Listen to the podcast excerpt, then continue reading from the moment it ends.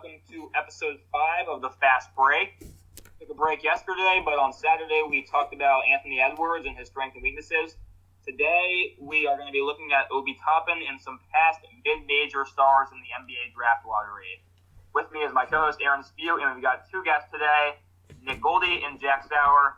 Thank you, gentlemen, for being here. Uh, let's just start off with uh, some of the better players in the NBA draft lottery that have that came from mid-major schools over the past decade. Um, in my in my good tier, I've got Damian Lillard, CJ McCollum, and Ja Morant. Um, I would agree with that. Yes. Nick. Um, I would agree with it. I think there are a couple players that could be added in. Uh, guys like I don't know exactly if they were in the lottery, but Kawhi Leonard and things like that. Just the later draft picks. I think Kawhi was right at 15, if I remember. Ah. Kawhi was first Kawhi 11, maybe 15. Well, in that Do you range. know where Kawhi was Yeah. at? I think he was around 15. Well, the list the list Ben has here is Jimmer Fredette, Damian Lillard, Anthony Bennett, C.J. McCollum, Elfrid Payton, Cameron Payne, Ja Morant, and then Obi Toppin, possibly. So Yeah, he's at 15. I, I definitely left him out. Uh, you're, you're right. Kawhi did come from a mid-major, and he's definitely a star. I think he'd be the best on that list. Yeah. Uh, I don't believe he was in the lottery though. Could also So- include Steph Curry at pick number 11. Or 7, my bad. Curry was seven, but I left him out because that was the 2009 draft. I'm looking at the past decade. Yeah. So yes, you have some names in there that I left out that are definitely, uh, definitely good names. So uh, the guys I've got, like I'll repeat it again: Lillard, McCollum, Morant. If you look at all three of those guys, the things I see in common, they're all insanely athletic, uh, multi-level scorers, uh, and they actually came from lower conferences than some of the other guys on this list. Lillard was at Weber State. Um, which is the Big Sky Conference. CJ McCollum, Lehigh from the Patriot League. Ja Morant, Murray State, the Ohio Valley Conference. Uh, anything else you guys notice about about these, three players? Jack, we'll start with you. Um, I would, yeah, I would put Kawhi and um, Dame in the same category, but then we'll have to see with Ja Morant. He's he makes big plays and he's on Sports Center top ten, you know, but he's really not helping the Grizzlies win right now. So we'll have to see how he does in the next the next few years. Well, I mean, he did take them uh, a lot farther than people expected. I think uh, the Grizzlies was never really considered to be in the playoffs, and then uh, I think he took them pretty far. But I think one thing I did notice in common with these players is their teams aren't necessarily always going to have a lot of success, so their numbers often have to carry them, or they have to have something special with them. They either have to be putting up a ton of points, or like making crazy plays, or just a highlight reel. I mean, it's hard for these teams to be uh, taking them the players where they are. Yeah, with Ja Morant, I just think I think he can become in the category of a Damian Lillard, but right now I wouldn't put him. I put him slow, slightly below that. Um, obviously above the tier of like Elfrid Payton, but I think in a couple years we'll be able to fully see how he develops into the NBA. Ben, what's Yeah, your I next agree tier? Oh, sorry. Uh, I agree with that actually. Um, well, another note I had is there yet, ex- excluding Kawhi, I I'm pretty sure he's not in the lottery, but uh, Lillard, McCollum, and Morant, they're all obviously have yet to do much in the playoffs. Like Aaron said, they're all putting up pretty good numbers. Jack said it could it could be a little premature on Ja right now. Um, but the big thing I see, they're all really athletic, which is um, it's common with guys to fall to mid majors where they put it together. They put together the skill and they have the athleticism. Um, so the next tier for me is the average tier.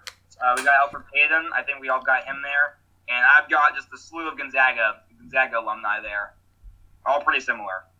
Kelly Olynyk, he's the first name that comes to mind. Uh, Bellingham, the guy in Portland.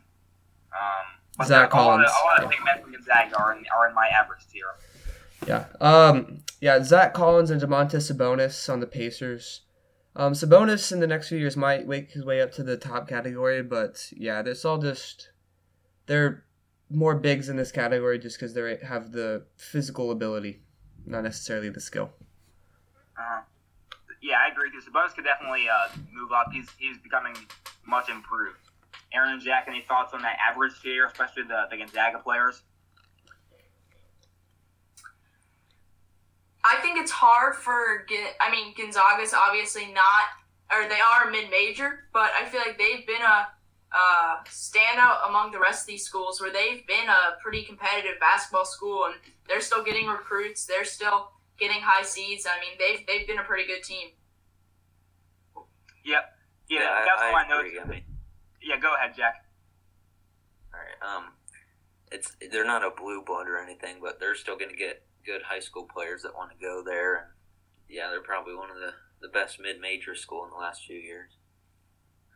Yeah, my note was they all come from a good system. Mark Few's a very good coach. Something else, a lot of them are big men, like we mentioned. Rui Hachimura is also another name we didn't mention yet, but they all have uh, very high shooting ability. They can all shoot the ball. And uh, Elfrid Payton, very athletic, he's a guard, so that's why they're probably all got drafted in the position they did. The next category I've got is the bad category, where I've got Jimmer Fredette, Anthony Bennett, and Cameron Payne.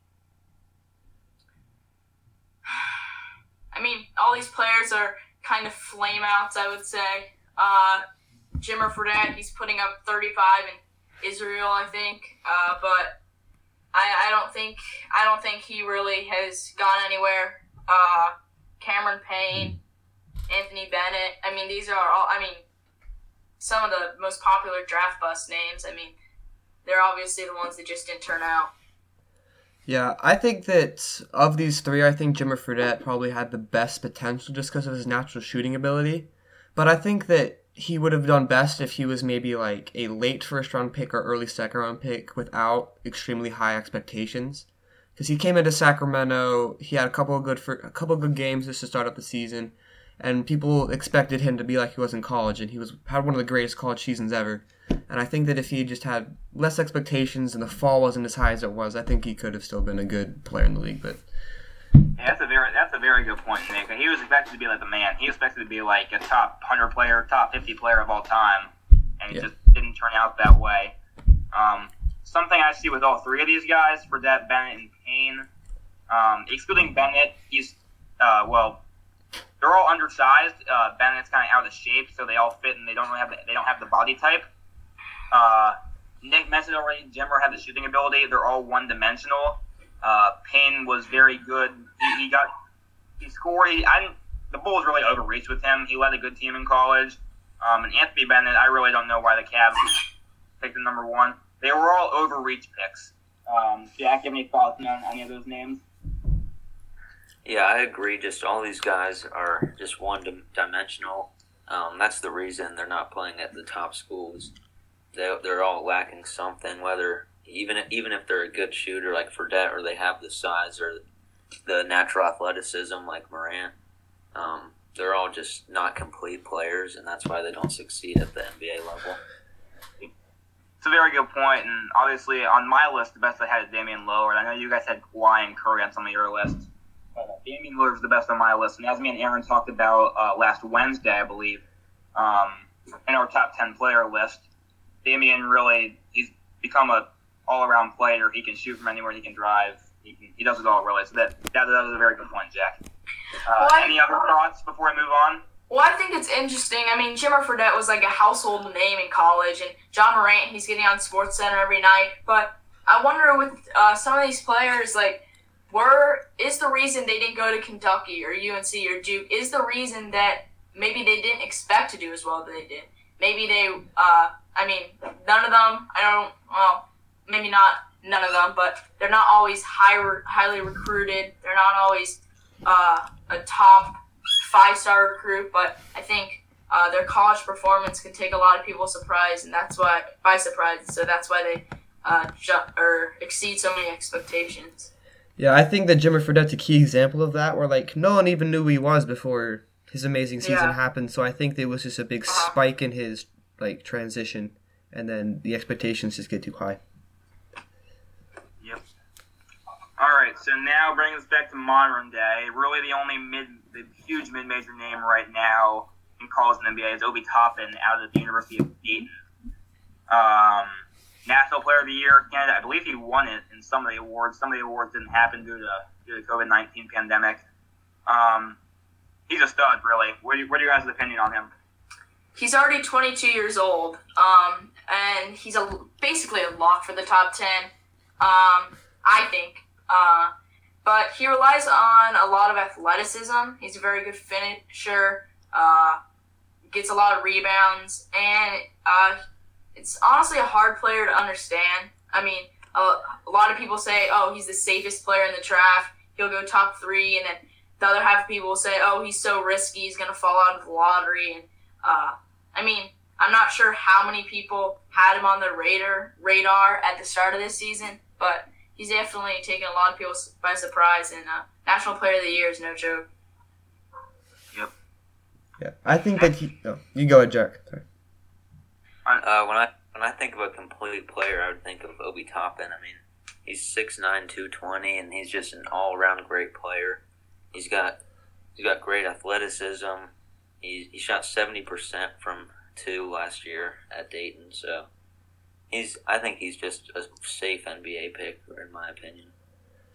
I think a team that he'd fit very well with. I don't know if he'd go this high, but the Warriors, just because he wouldn't be, he wouldn't come in just expected to be the guy. There would be other guys who can take some pressure off his shoulders and let him kind of develop into the NBA.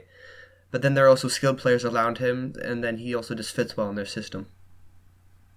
Well, I think that's a. Aaron, go ahead.